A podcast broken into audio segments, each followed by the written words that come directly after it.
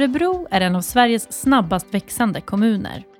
Vad är det som gör att vi växer och hur påverkar det oss som bor eller vistas i Örebro?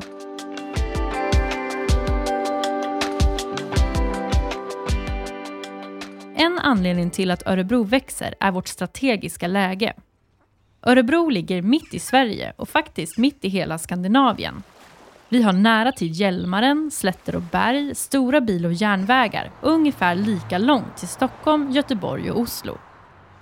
Vi är lagom långt bort från storstäderna för att ha en egen tillväxt utan större konkurrens. Vi är så att säga huvudstaden i vår region. Det gör oss till ett populärt besöksmål och ett viktigt nav och mötesplats. Erik Blom är förvaltningschef på Stadsbyggnad.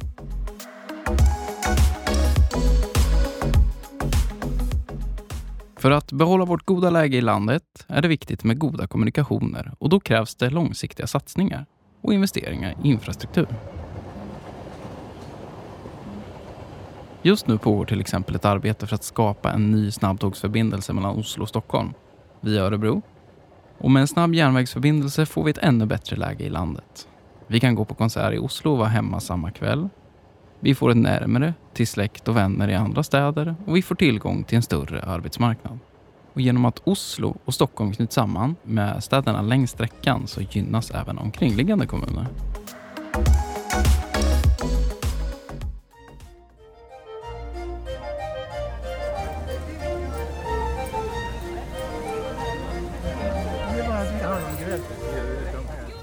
På medeltiden var Örebro en av landets viktigaste knutpunkter för handel. Den största av flera stora marknader var Hindersmässan, dit bland annat bergsmännen från Bergslagen åkte för att sälja sitt järn. Mässan samlade stora skaror från hela Mellansverige och är en välbesökt marknad än idag. Örebro som mötesplats fick ett stort uppsving när järnvägen kom till staden vid slutet av 1800-talet.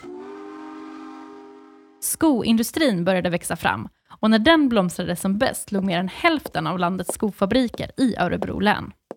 Ungefär samtidigt öppnades Sveriges första kexfabrik i kommunen och Örebro blev under många år känd som sko och kexstaden.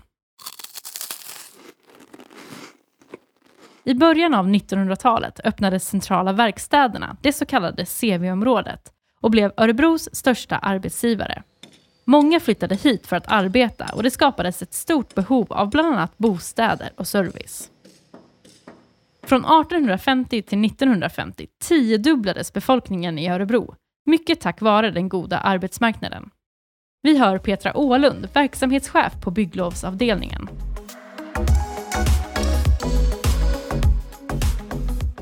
Ja, förr var Örebro mest känd för skor och kex. Men idag ser näringslivet helt annorlunda ut. Vi har en arbetsmarknad med många växande branscher, bland annat inom IT och tjänsteproduktion och sjukvård. Just den här bredden gör oss mindre sårbara för konjunktursvängningar och annat som påverkar olika branscher. Den här breda och stabila arbetsmarknaden innebär att det skapas många jobbtillfällen och då behöver vi bli fler örebroare. Förutom vårt strategiska läge i landet och i Skandinavien är den goda utvecklingen på arbetsmarknaden en anledning till att Örebro växer. Flera får jobb och flyttar till Örebro från regionen, andra närliggande län och utlandet. Andra flyttar hit för att studera och många av dem stannar sen kvar efter examen. Tack vare att vi blir fler får vi ett större utbud av restauranger, upplevelser, handel, parker, bostäder, arbetsplatser, skolor och annan service. Det skapar i sin tur ännu fler jobb som gör att fler vill flytta hit. Det blir på så vis en positiv tillväxtspiral.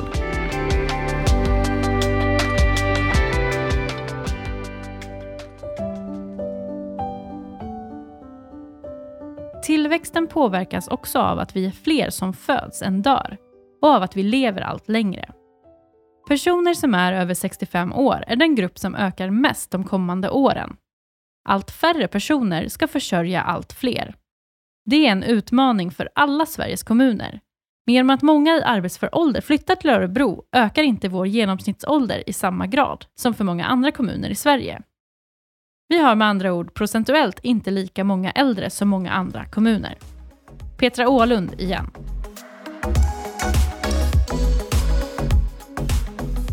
När fler väljer att bo och arbeta i Örebro blir vi fler som betalar skatt.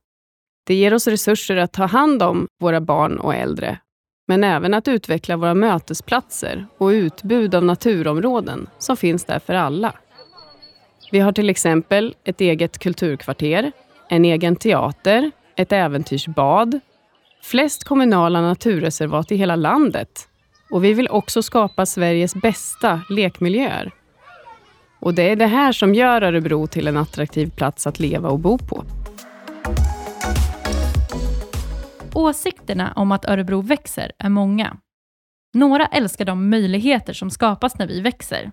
Vi får ett rikare och mer varierat utbud av kultur, idrott och upplevelser. Mötesplatserna blir fler, servicen bättre och möjligheterna större. Vi får ett starkare näringsliv och en bredare arbetsmarknad med möjlighet till spännande jobb. Andra tycker att det är bra som det är och vill att vi ska sluta växa. De tycker att det kostar för mycket skattepengar när det behöver byggas nya skolor, vägar, belysning och annat. De menar att fler örebroare innebär mer trängsel, kanske framför allt i trafiken, men även genom tätare bebyggelser med fler och närmare grannar och fler som ska dela på befintliga grönområden och mötesplatser.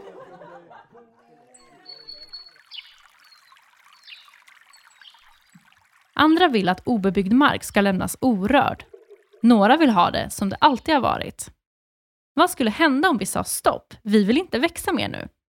Erik Skagerlund är verksamhetschef på mark och exploateringsavdelningen.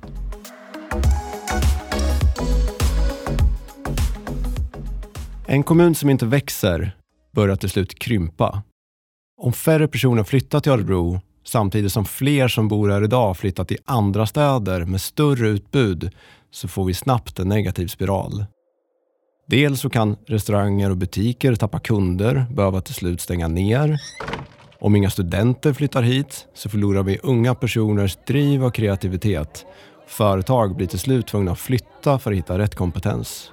Och på sikt så kan det även påverka vilken kommunal service som vi kan ge örebroarna. Tillväxt är inte heller något som vi kan ta för givet. Många mindre kommuner tappar idag invånare och där får befolkningen långsamt anpassa sig till ett lägre utbud av kommersiell service och välfärd. Det finns mycket som är positivt med att växa. Men det finns också utmaningar med tillväxten. Sofia Larsson är planarkitekt.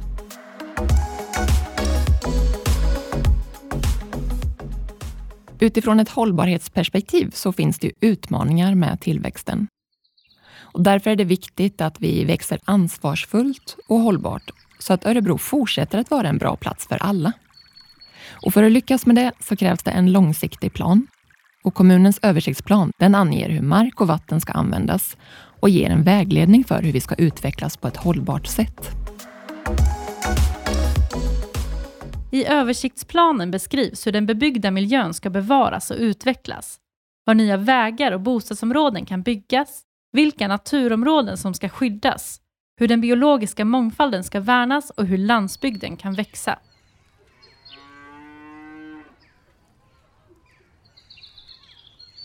I översiktsplanen kan du till exempel se var nya bostadsområden, handelsområden och verksamhetsområden föreslås ligga i framtiden men även vilka naturområden som ska värnas. Sofia Larsson igen.